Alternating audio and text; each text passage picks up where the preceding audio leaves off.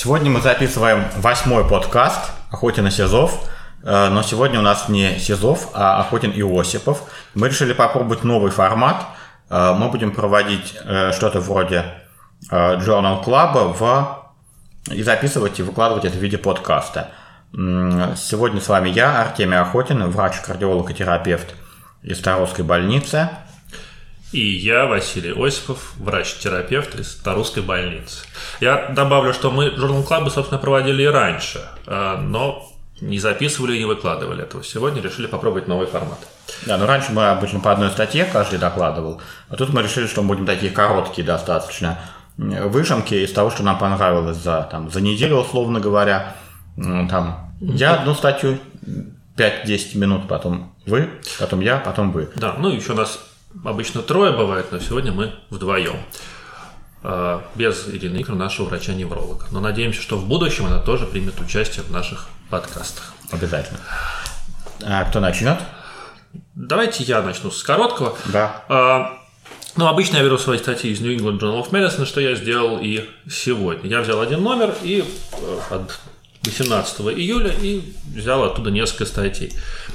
Начну с короткого такого вступления, что там есть статьи научные, есть такие что-то вроде письма в редакцию, есть разбор случаев, а, а есть, я их называю жалостливые рассказы, такие что-то вроде, ну, врачи пишут свои мысли или высказывания по, по тому или иному поводу. И вот с этого я хочу начать. Э, Мэтт Бивенс, э, ну, такой написал статью под названием э, есть такой термин never event, то есть то, что точно не должно произойти. И э, значит, вот этот never event, который может убить миллионов. Начинает он с того, что вспоминает свою резидентуру, о том, как он ставит центральный катетер, и как э, его учитель э, говорит ему, что главное не так сказать, не всегда держи проводник в руках. Ни в коем случае не оставляй проводник без присмотра. Ни в коем случае не оставляй проводник без присмотра.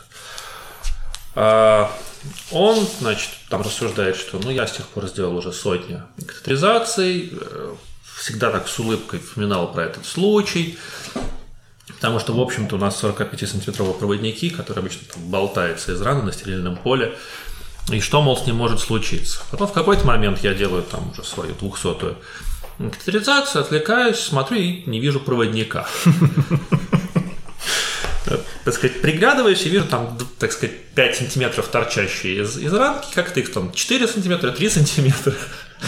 Я быстро успеваю его схватить, подтянуть, отпускаю и вижу, как он снова уползает туда. Но он рассуждает, что, возможно, это связано с тем, что э, вот кончик, мягкий кончик на конце проводника, mm-hmm. что вроде как баллона э, срабатывает, и просто был быстрый кровоток, был быстрый кровоток, это какой-то, и он, и он утягивается внутрь. Ну, так сказать, вот этот пример такого never event, событий, которые могут происходить, и мы знаем много таких событий, да, что э, по статистике на каждые 10 тысяч операций что-то один раз что-то забывают в теле пациента. Э, или подобные случаи. Дальше он ну, рассуждает о том, что как бы мы ни пытались этого избежать, к сожалению, все равно это случается. Есть протоколы, есть чек-листы, ну вот it happens. А дальше он, э, так сказать, рассуждает о том, что похожа ситуация с ядерным оружием. И хоть нам и говорят, что, слушайте, ребята, вы лечите людей, не лезьте в планирование, военную стратегию и прочее. Но во-первых, уже был один случай в Колорадо, э, когда упал самолет, э, с несущей две ядерные боеголовки. Тогда все обошлось, но вроде бы там было четыре предохранителя, вот три из них не сработали, последний как-то ситуацию спас. А, э, вот, но что вот это был тоже такой never event. И что пока мы, ну, у нас есть ядерное оружие, что, в общем, да, это все равно может случиться. И да, это случай небольшой, редкий. Тем Бодр, не менее... Бодрое начало для медицинского подкаста. Да, и тем не менее, ну как есть запрет на использование химического оружия, есть запрет на использование биологического оружия. Ну, в общем, он считает, что да, ядерное оружие тоже должно быть исключено. Почему я начал с этой статьи? Ну, потому что это показывает о том, что рассуждения врачей в медицинских журналах касаются не только того, чем лечить, что лечить, что делать, но и высказывания вполне на социальные, общеполитические и другие темы, что ну, довольно интересно и, по-моему, имеет свое ну, право да. на... Наши врачи могли бы высказаться на тему катастрофы в Северодвинске. Но они как-то больше анонимно высказывают. И крабов едят. И крабов едят из Фукусимы. Так, ну чего, интересно. Да.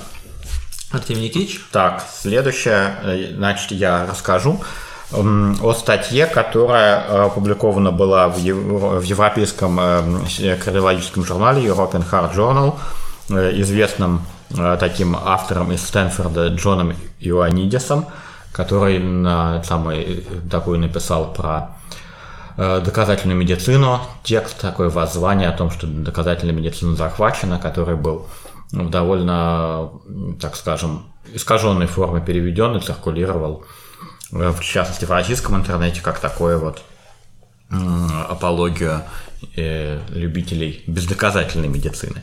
Э, вот, и те обе его статьи, они довольно короткие, всего на полторы-две странички, посвящены эм, использованию то, что называется p-values. Вот это p меньше 0,05 показателя статистической Э, э, значимости. И там две небольших статьи. Одна называется «Как использовать э, p-values в, при публикации статьи» или использовать более мелкие, более низкие значения, более строгую значимость или наоборот вообще запретить их использование. Вот. Ну, он пишет, что самая частая ошибка, которая связана с значениями p, это то, что люди думают, что если p меньше 0,05, то значит э, результаты истины, ну как бы вывод истинен, э, или что сама находка важна. Это, конечно, не так. Другая ошибка, что люди думают, что если P больше 0,05, то значит наоборот, э, выводы не верны, или что эффекта нет. Это тоже не так. P меньше 0,05 означает только то, что если разницы нет, так называемая нулевая гипотеза, то такое отклонение результатов будет наблюдаться меньше, чем в 5% случаев. И вот что же делать, как же, как же быть с, с вот этим странным показателем. Ну, например, обсуждается предложение сделать, публиковать только те результаты, где поменьше 0,005, то есть что всего полпроцента вероятность того, что такие результаты получились, при том, что на самом деле никакого эффекта нет. Он вполне справедливо рассуждает, что просто ученые будут сильнее терзать свои данные, чтобы получить такой результат. Э, ну, другой выход просто публиковать результаты как есть и указывать только уровень P, да, не, не говоря, какой уровень мы считаем статистически значимым, а какой статистически незначимым. Но пишет он, типа, а как же читатели будут интерпретировать, как хотят, хотя мне кажется, это совсем неплохо. Вот. И он пишет, что для этого надо, нужно, чтобы ученые хорошо начали разбираться в статистике, а это невозможно. Вот как бы науку надо делать, получается, но чтобы ученые были такими лохами, которые в статистике все равно не понимают. А уж читатели подавно. Ну а второй вариант, а может быть вообще запретить использовать статистическую значимость, не считать ЭТП, а перейти к таким более клиническим показателям, как, например, размер эффекта и степень определенности его. Да? Но имеется в виду, конечно, в первую очередь э, доверительные интервалы. Но, в общем, выход, выхода такого ясного нет – но, в общем, надо просто хорошо планировать исследования, пишет этот самый Ионидис, ну, чтобы они отвечали на конкретный вопрос. Не просто мы работаем, работаем, чтобы вышла статья, да? Мы ставим конкретный клинический вопрос и ищем на него конкретный ответ и соответственным образом э, планируем исследование. Тогда все, вся эта беда с П не будет такой уж бедой. Вот, а не публиковать просто, чтобы было побольше публикаций.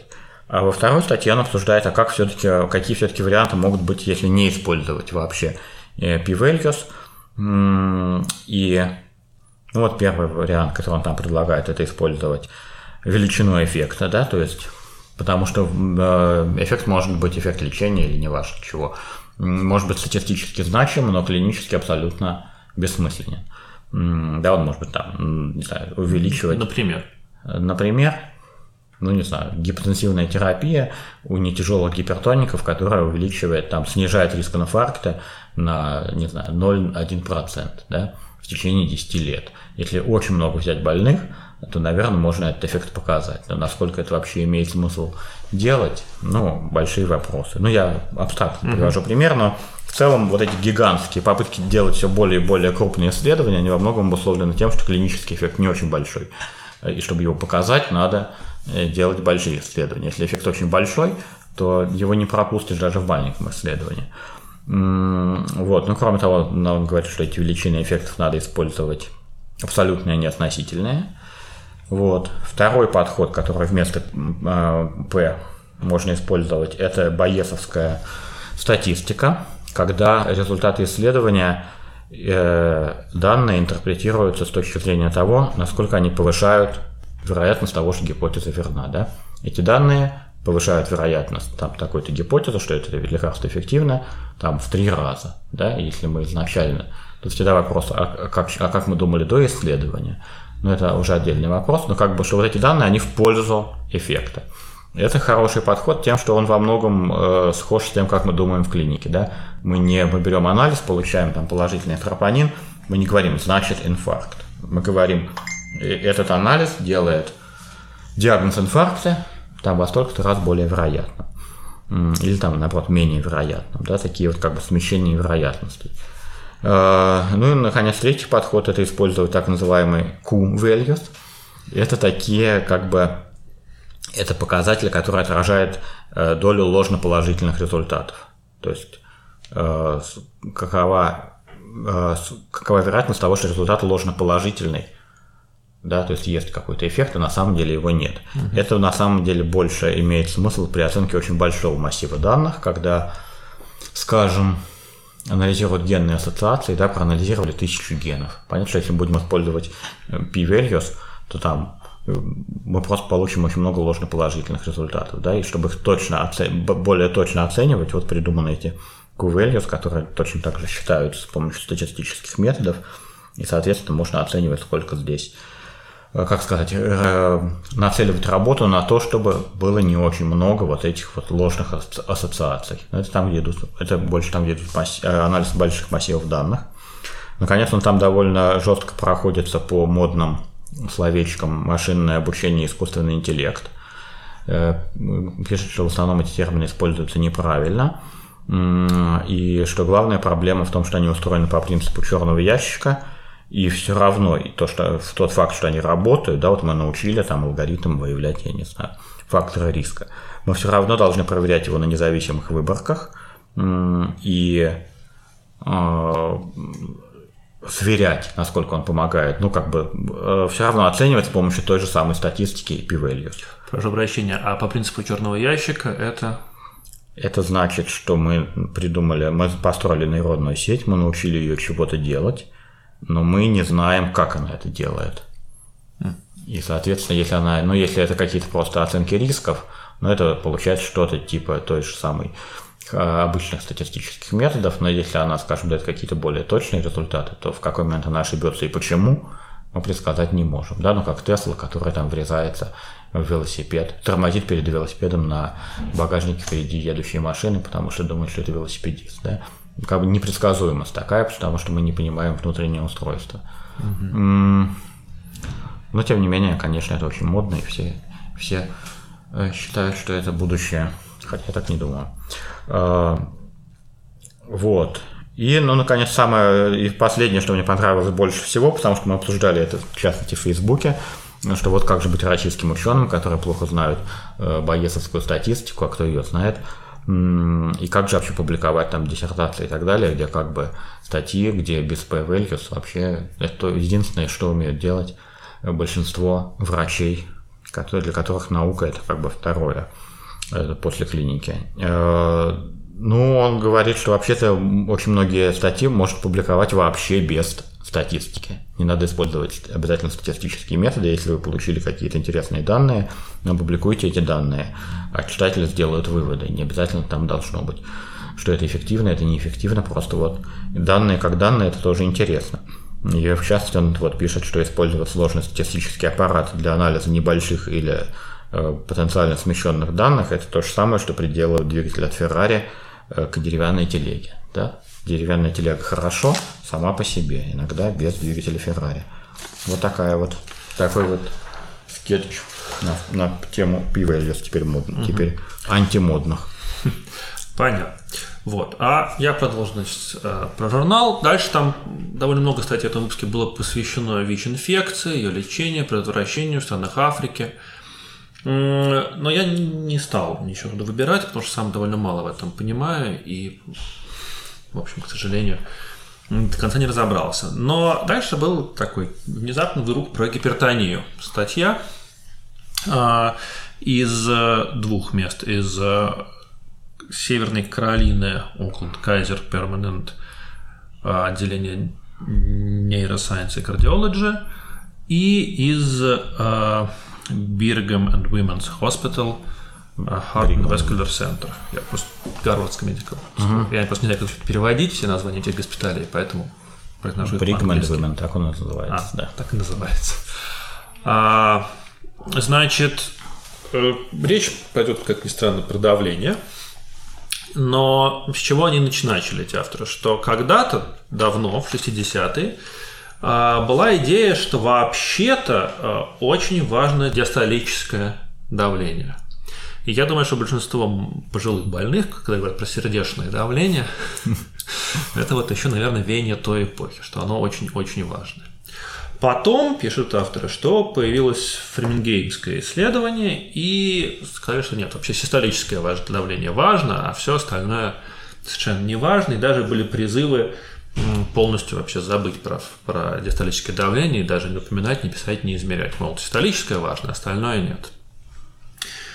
А, значит, ну, потом мало что менялось. В 2017 году а, вышли вот новые гайдлайны по лечению гипертонии с более жесткими требованиями, как по систолическому, так и по диастолическому давлению. То есть, если раньше было 140-90 границы, то потом стали 130 80, по-моему. Да, и в один день все стали гипертониками. Да, и в один день количество гипертоников увеличилось, по-моему, все-таки не все, а на 40 или на 35 процентов.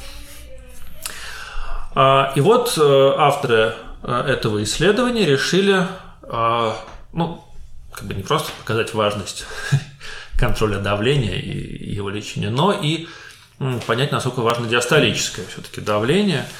А также был такой... Это, это было клиническое исследование. Э, это было ретроспективное а. когортное исследование. Они посмотрели...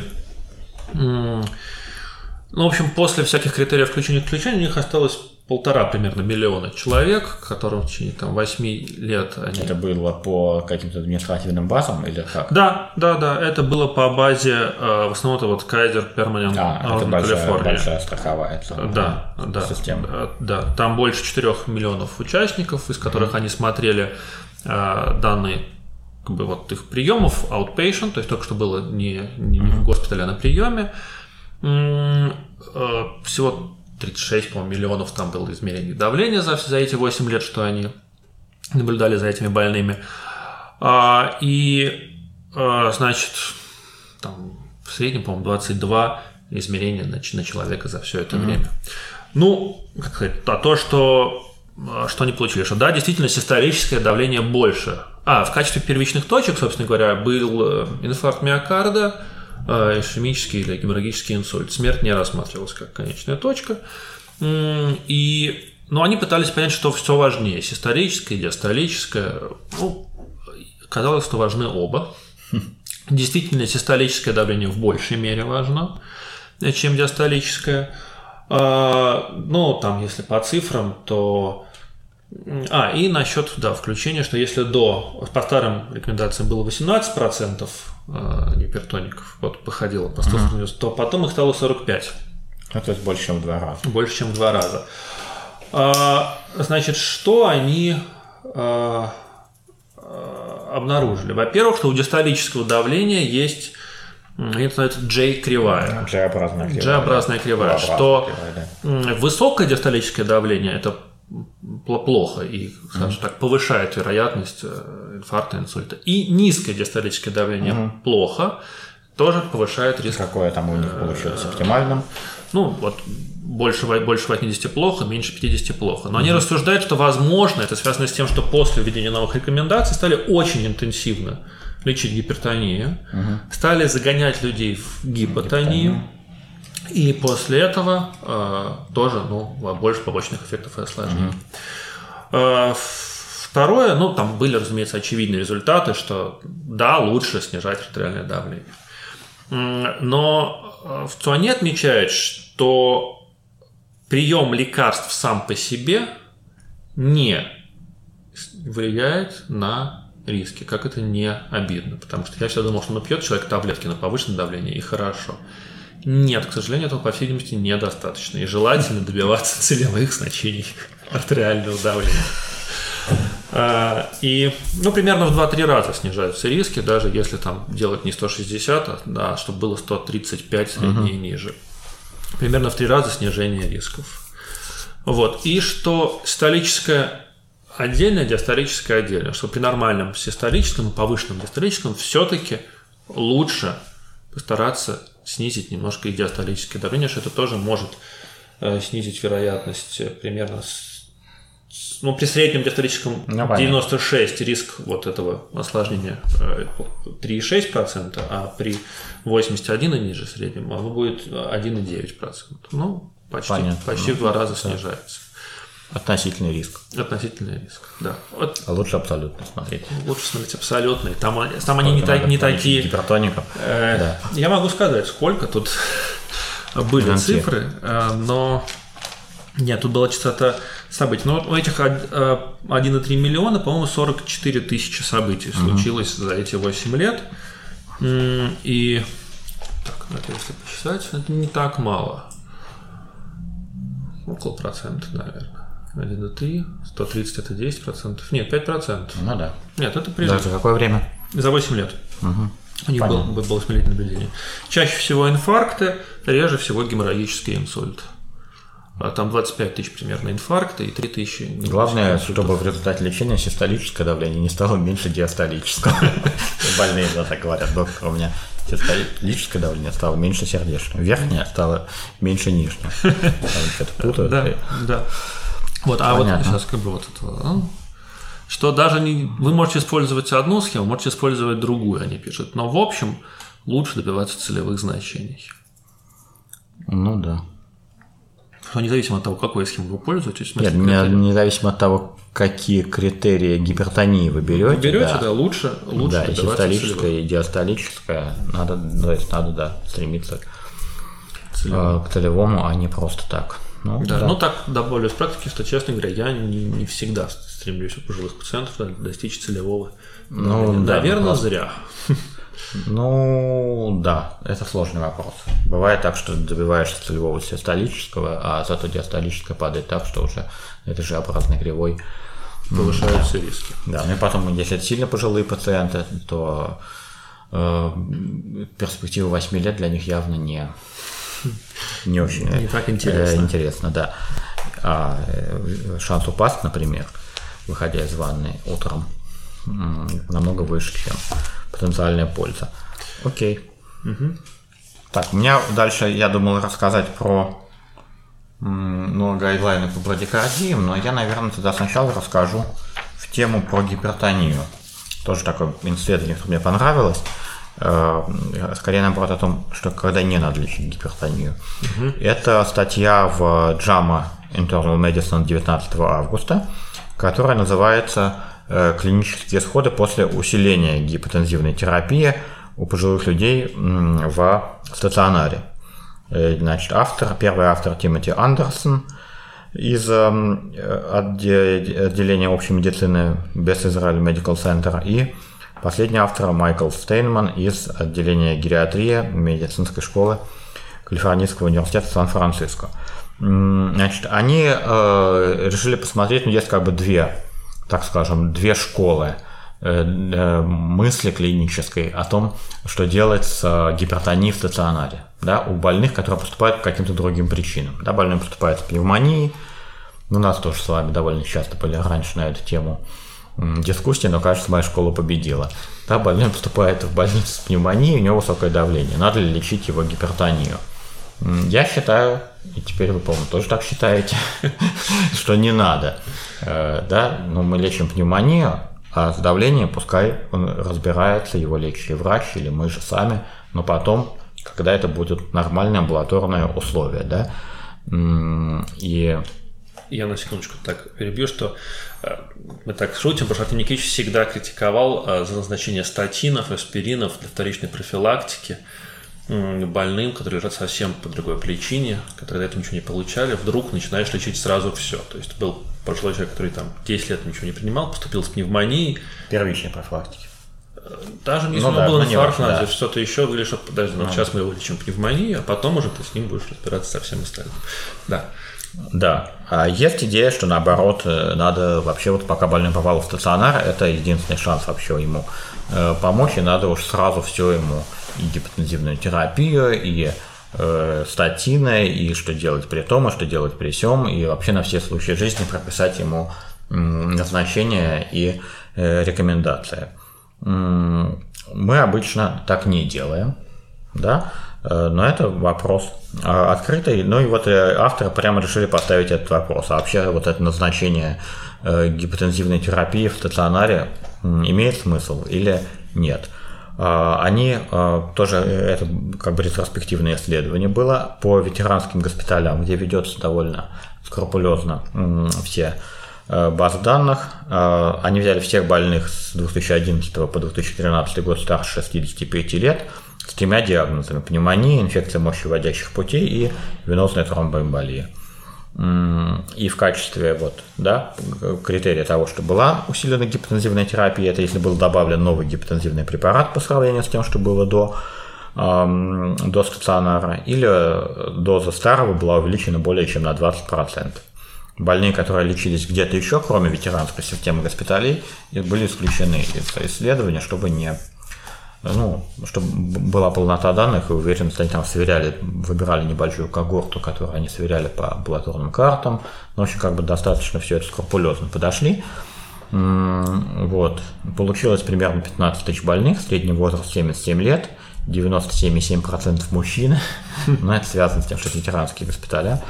Вот. Военные. Ну, да. Э, и в общей когорте у 14% за время госпитализации происходило усиление гипотензивной терапии. Ну, они произвели то, что называется propensity matching, то есть каждому больному с усиленной гипотензивной терапией сопоставили больного похожего по всем признакам.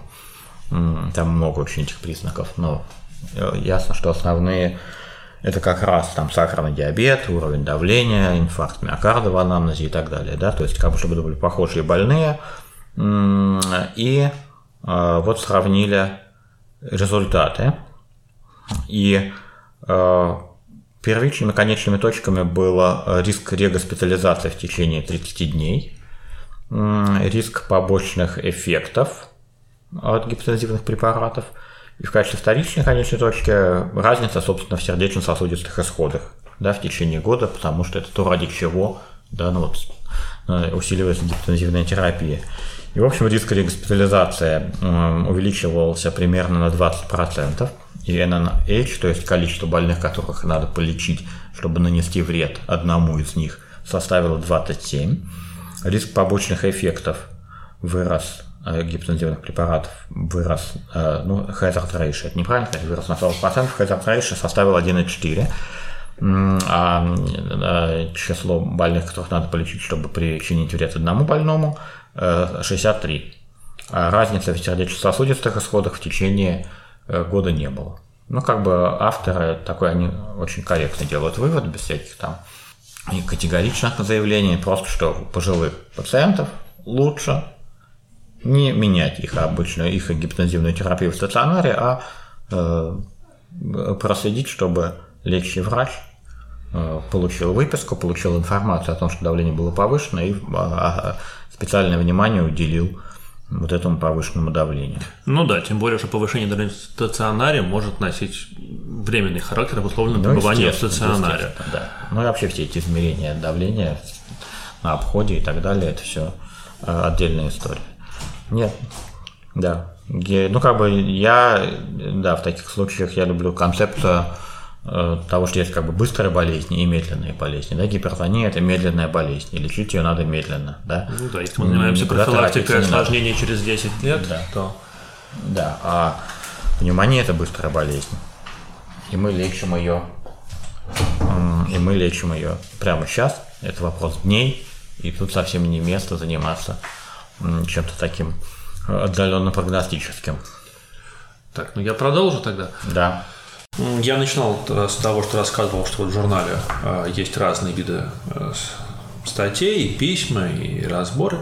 Ну и один из моих самых любимых форматов – это клинические случаи из э, ну, Mass General, из главного госпиталя Массачусетс.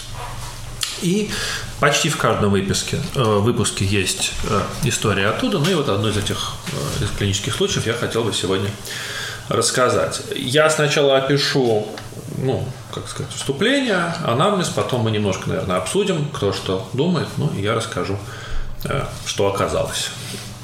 Значит, итак, э, женщина 65 лет жалуется на нарастающую слабость, падение, потемнение мочи и нарушение глотания. Э, Анамнез там собирают довольно хорошо, он довольно подробный. Значит, что мы знаем? Что 35 лет назад менил пол. То есть были несколько хирургических операций по смене пола. Раньше То есть была мужчиной, стала женщиной. Была мужчиной, стала женщиной. После чего была назначена терапия эстрогенами. За полтора года до текущих событий пациентка перенесла ишемический инсульт в правой э, среднемозговой, бассейне правой среднемозговой артерии. После этого была умеренная левосторонняя слабость, небольшая афазия.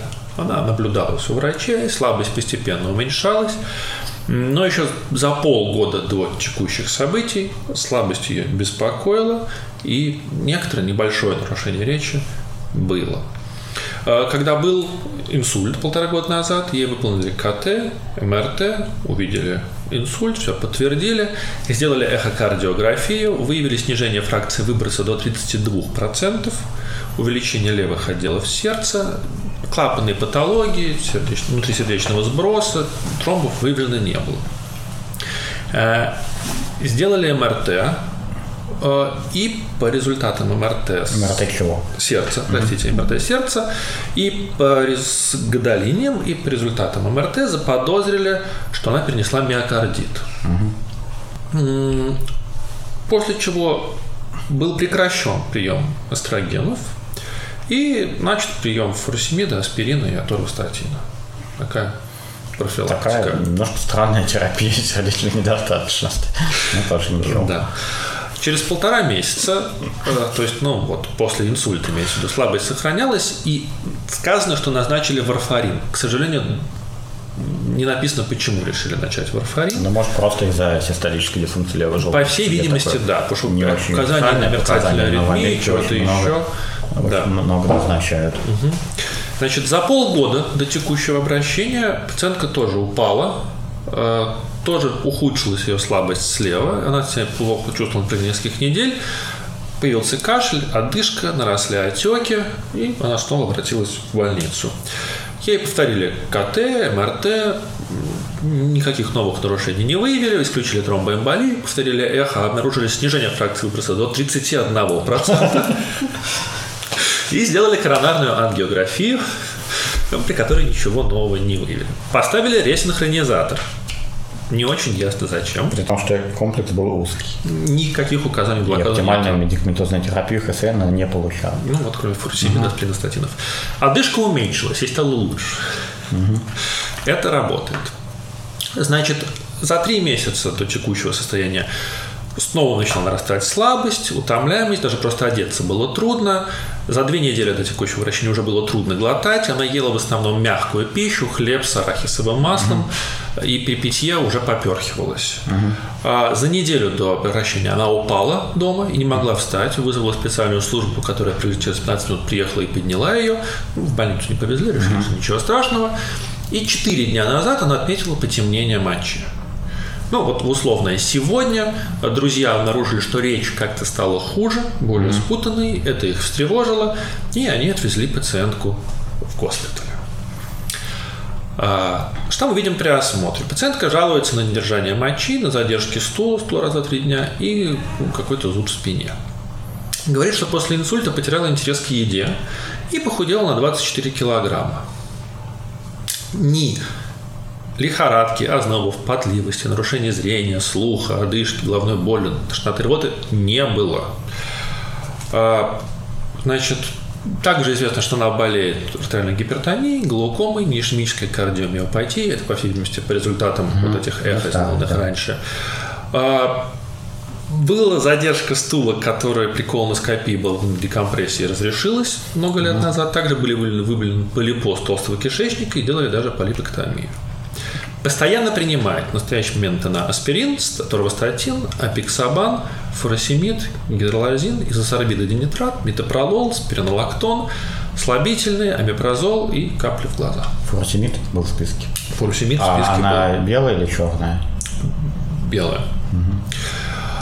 Известно, что у нее аллергия на ингибитора АПФ в виде отека э, квинки и на гепарин э, иммунная тромбоцитопения. Угу. Она никуда не путешествовала, живет одна, работала администратором, не пьет, не курит.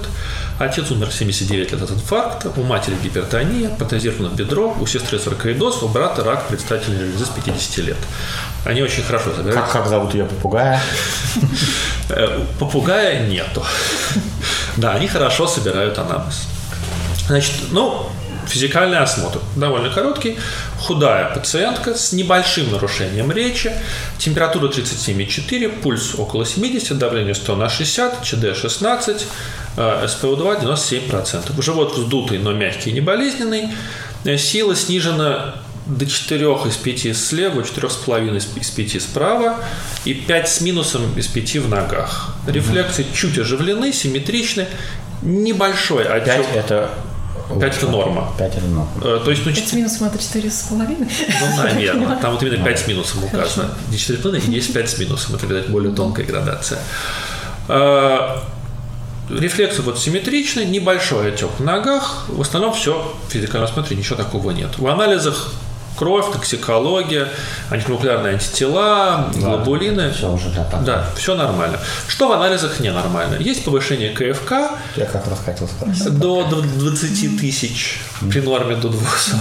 Это не дало нам поугадывать. И BNP 2100. В моче немножко крови белка. Ну и, разумеется, посмотрели КТ головы, ничего не выявили, сделали УЗИ, ног ничего не выявили. Назначили физраствор, положили и дообследовали.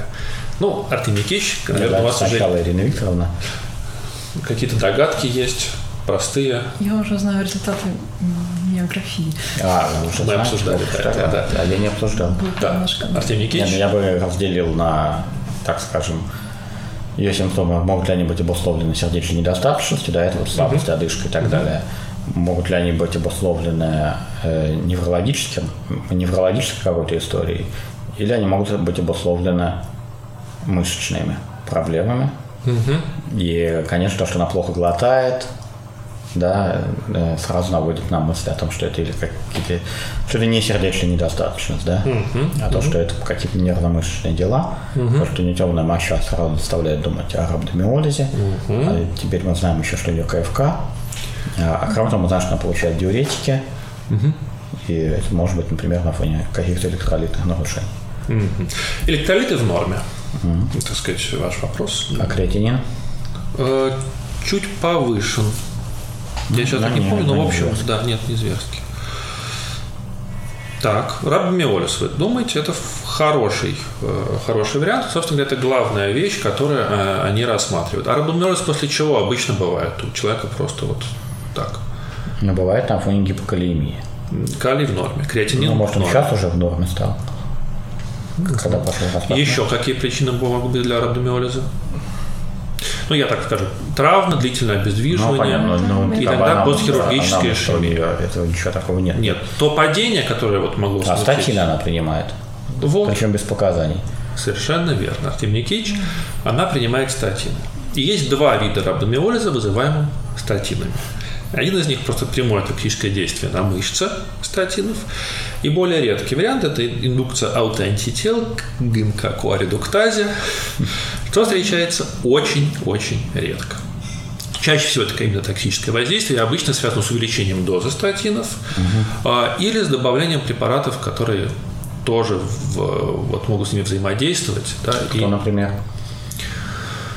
Там не названо? Ой, нет, там, там не сказано, uh-huh. что это действующий препарат. Но, а, по-моему, нет, тоже с цитохромом P450. Uh-huh. Вот а, ну, понятно. Это все.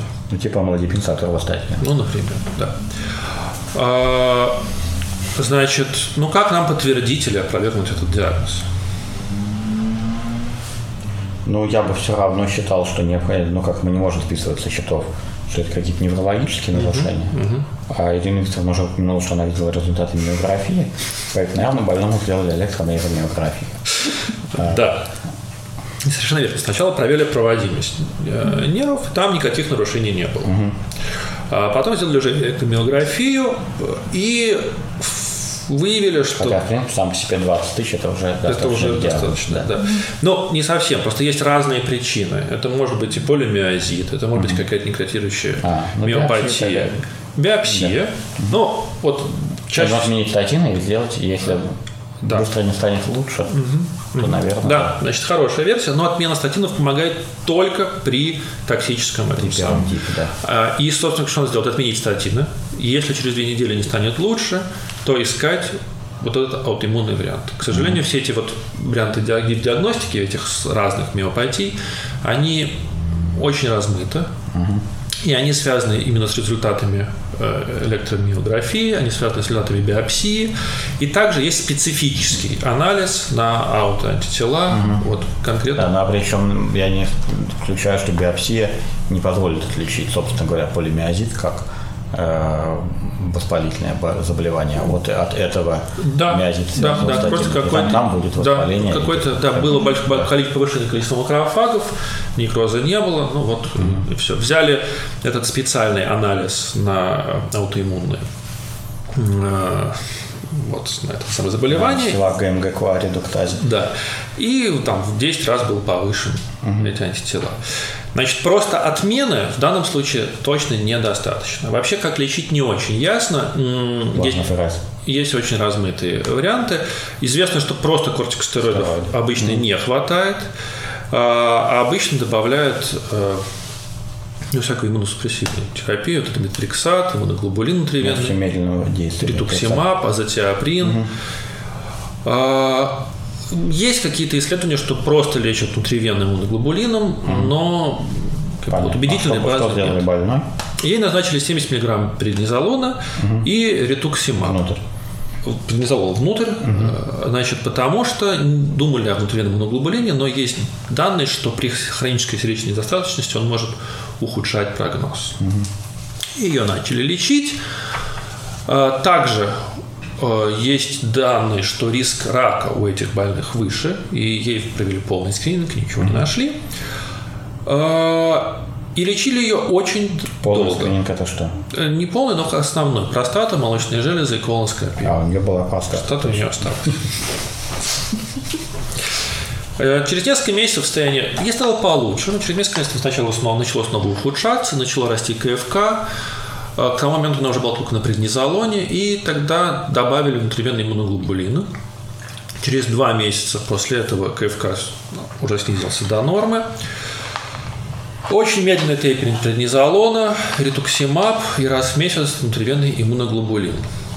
И вот прошло уже два года с начала э, лечения этой пациентки, вот на момент, когда не писалась эта статья, сила вернулась почти полностью, КФК в норме, уровень антител снизился к норме.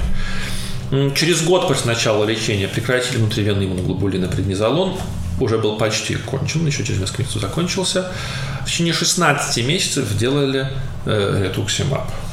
Понятно. И, ну, как бы, если говорить о некоторой морали, э, то есть, ну, так вот, как бы говорят, ну а что может случиться плохого от этих таблеток? Но вот что есть очень серьезное осложнение с очень дорогостоящим и труднодоступным лечением. Но редкое. Редкое. Но от лекарств, назначенных без очевидных показаний. Да, она принимала аспирин. Нет, ей назначили статин. И статин. Да, ей да. назначили статин, я думаю, потому что был перенесенный инсульт.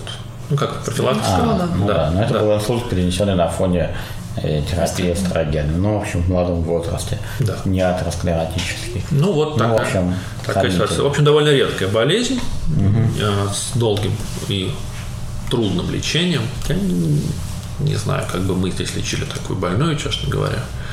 То есть преднизол мы бы нашли, но все остальное. Ну, перевели бы куда-нибудь, и там бы ее полечили плазмаферезом. Но точно ритуксимаб, ритуксимаб она бы точно не дождалась. Так же, Да. как внутривенного иммуноглобулина. Да. Но и с определением аутоантител у нас вот Ну, этих само специфических собой, да. довольно трудно. Вот. Спасибо, интересно. Спасибо. Да, здесь интересно, что она получала по поводу ХСН, она получала э, да, изосорбидодинитрат гидролазином. Это то лечение, которое было придумано до ингибитора ФПФ, и поэтому довольно много используется на Западе.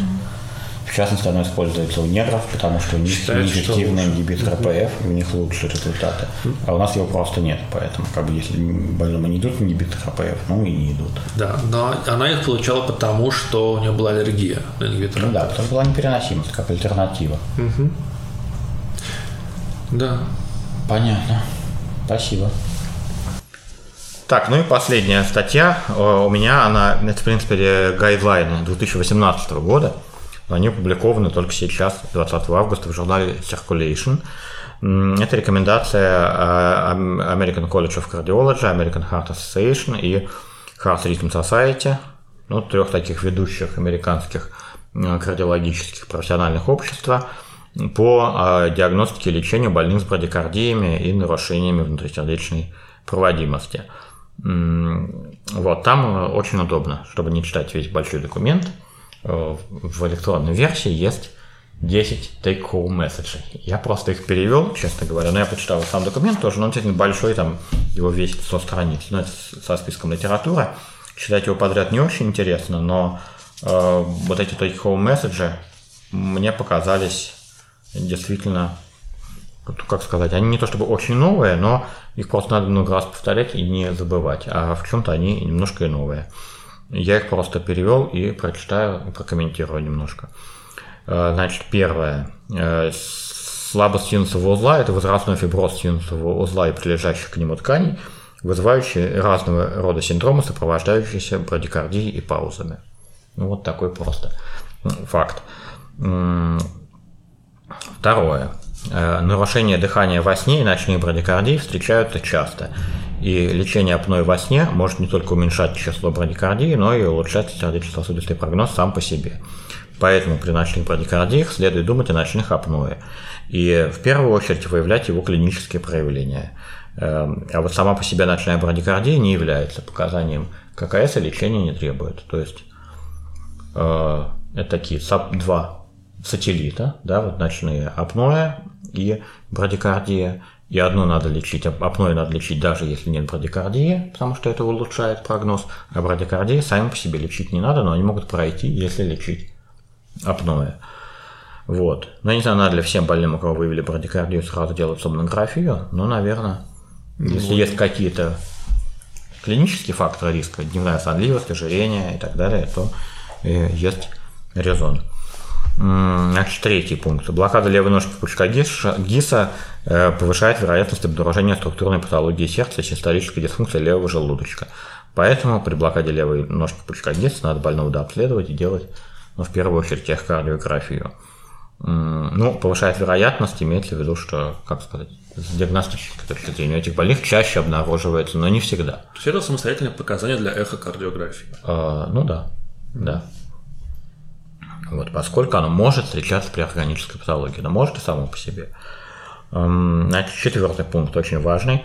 Э, При синдроме слабости синусового узла нет нижнего порога ЧСС или продолжительности паузы, при которых показана имплантация ЭКС. Чтобы понять, нужен ли кардиостимулятор, необходимо установить совпадение по времени симптомов и брадикардии. Ну, часто, такой очень частый вопрос, а сколько секунд пауза служит показанием для имплантации стимулятора, да? И в старых гайдлайнах действительно были цифры, 3 секунды, там 5 секунд. Вообще цифры вообще не важны. Есть клиника? Да. Нет клиники? нет. Более должно быть совпадение клиники Да. и паузы. Да. Потому что если Да. в обмороке отдельно, а пауз в это время нет, да, то пауз, скажем, ночью, то тоже это совершенно не повод. Ну, я думаю, что все сталкивались с этим, что очень много больных, которым АКС ставится по вот таким вот надуманным показаниям, просто по цифрам. Увидели паузу и сразу поставили ЭКС, так делать не надо. Э, Пункт пятый, в принципе, тоже на эту тему. Э, При приобретенной авоблокаде второй степени типа Mobits 2 м, при авоблокаде высоких градаций, там, например, 2 к 1, когда нельзя установить тип Mobits или еще более выраженный, и при полной авоблокаде ЭКС показан независимо от симптомов. Для всех других видов В-блокады имплантация ЭКС показана только при симптомах, четко коррелирующих с брадикардией. Это тоже один, одно из таких ложных показаний, по которым часто имплантируют ЭКС. Да? В второй степени, там, даже в дневное время, если это Мобиц 1 э, с постепенным удлинением ПК, ничего с этим делать не надо. А если это ночью, а если это у спортсмена, а часто это бывает у молодых людей, то это вообще вариант нормы. Шестой пункт. При фракции выброса левого желудочка от 36% до 50% и в блокаде с показаниями к имплантации ЭКС, если предполагаемый процент стимуляции будет превышать 40%, желательно использовать методы с физиологической стимуляцией, ресинхронизирующая терапия, стимуляция пучка ГИСа, вместо правожелудочковой стимуляции для профилактики ХСН. Почему здесь написано 36% так четко, да, потому что фракция выброса 35 и меньше служит уже самостоятельным показанием к э, ресинхронизирующей терапии. Здесь имеется в виду, что если как бы самостоятельных показаний нет, но стимулятор нужен, и он будет в основном работать, то лучше сразу ресинхронизацию делать, чтобы потом не надо было апгрейдиться. Ну, для наших больных, к сожалению, это все довольно плохо применимо, потому что им труднодоступно ресинхронизирующая терапия, и время ожидания может быть дольше, чем хочется уже поставить хоть какой-то стимулятор. Но, может, когда-нибудь. Тем не менее, при низкой сократимости блокады левой ножки пучка ГИСа нам нескольким больным удавалось Ну да, у них не было самостоятельных показаний к стимуляции. Нет. А если бы им надо было прямо сейчас ставить стимулятор, то мы не могли бы выбирать, Ну да. скорее всего, э, да. на эти приборы очередь и так далее. Но, тем не менее, когда-нибудь. Светлой России будущего. А, Седьмой пункт. Поскольку нарушения проводимости очень часто встречаются после эндоваскулярного протезирования ортального клапана, в документе даны специальные рекомендации в этих случаях. Там действительно большой раздел по нарушению проводимости при ТАВе. Восьмой пункт. А то какие эти рекомендации? Или Ну нет, это просто что, отдельно? что да, А, там новый, новый большая глава, и Понятно. там все немножко по-другому. Ну, такие дальше идут немножко э, хорошие слова. При брадикардии и показаниях ККС решения должны приниматься совместно с пациентом и учитывать в первую очередь именно его пожелания, при этом основываться на э, лучших имеющихся данных доказательной медицины. Ну, действительно, да, больному надо объяснять, зачем ему стимулятор, что будет, если его не ставить, хочет он его, не хочет и так далее. Это не всегда так однозначно. Девятый пункт исходит тоже из восьмого пункта, что основываясь на этих принципах, э, пациент или его представители могут отказаться от имплантации ЭКС или запросить его отключение, даже если пациент ЭКС зависим. Это должно рассматриваться как паллиативная помощь и помощь при умирании, то, что называется end-of-life care, а не как суицид при участии врача. Впрочем, эти решения всегда сложные, пишут авторы, должны учитывать интересы множества сторон и для каждого пациента индивидуально. Ну, действительно, бывают пациенты, скажем, совсем в деменции, да, и там м, блокада полная, да, ставить, не ставить. По-хорошему надо учитывать э, и руководствоваться не только сугубо электрофизиологическими соображениями, да, а э, Ну, или, скажем, больной в коме, у которого еще там, так, Ну да, много ну, лет, а вдруг у него да. еще появилась Ну да. авиаблокада. Ну, как бы здесь родственники, близкие, если есть какие-то advanced di- directives и так далее. Ну, в общем, тема, а не просто так. Вот. Ну и десятый пункт касается новых технологий, таких как стимуляция пучка ГИСа и беспроводные КС и другие, э, которые входят в клиническую практику, и авторы пишут, что они требуют проведения исследований, э, которые покажут, какие именно пациенты получат наибольшую пользу от их применения. То есть это не надо раз новое, то лучшее, да, надо понять, кому действительно вот это э, новое и сложное и редкое нужно, и именно им стараться э, его использовать. Вот, кстати, по стимуляции пучка ГИСа в России, насколько я понимаю, пока эта методика не очень угу. распространена, но, в принципе, конечно, очень бы хотелось. Потому что есть пациенты, кто, кому вместо ресинхронизации это очень даже бы подошло. Ну, вот такие вот э, гайдлайны, их, я думаю, стоит почитать, в принципе, любому кардиологу, э, потому что здесь очень много делается лишнего. Здесь ты где? Здесь при брадикардиях. А. При брадикардиях и здесь в России. Ну, раз они вышли, то и там, по всей видимости, тоже ну, да, есть да. проблемы. Нет, конечно, есть. Но и такое автоматическое мышление. Пауза. Ну, как бы такой э, животный страх. Ой, пауза, значит, сердце остановится, пока не поздно, давайте. Ну, вот не, всякое, не от всякой паузы сердце остановится, да. У меня, скажем, есть больная, у которой пульс в покое 30 э, ударов в минуту. Синусовый ритм молодая женщина, ну, у нее там еще кое-какие есть проблемы, но она никак не ощущает, у нее нет никаких жалоб. Да, ну, ну вот такой у нее пульс. Это не повод к имплантации АКС, которая будет желудочком, скорее всего, который сам по себе будет фактором риска сердечной недостаточности, осложнений механических, инфекционных и так далее, и так далее. Больных с механическими осложнениями на самом деле у нас не так мало. Вот была больная которая мы не будем называть фамилия, которая, наверное, полечилась в, в нескольких, может, в пяти московских больницах. Электроды, одни электроды инфицировали, другие другие там ломались и так далее, при том, что изначально все началось довольно ну, с неясного желания улучшить. Э, поменять один стимулятор на другой, в чем она, может быть, даже не очень нуждалась. Вот. Там еще, кажется, было, что из э, выпадал стимулятор. Из... Ну, там было, да, там были осложнения в области ложа, угу. пролежная ложа рецидивировал. Ну, в общем, как бы многое сложное, и никто не очень, и не всегда легко на стимулятор есть всегда квоты, да, или там, я не знаю, как это называется, а на лечение неприятностей как-то оказывается, что Квот нет. Да, что никто не хочет этим заниматься. Как с фильтром поставить можно, а удалять это уже в другом да. месте. Поэтому, да. Надо к этому делу подходить э, осторожно. Хорошо. Спасибо за внимание. На этом сегодняшний наш Journal Club закончился. Всего доброго и удачи вам. До встречи.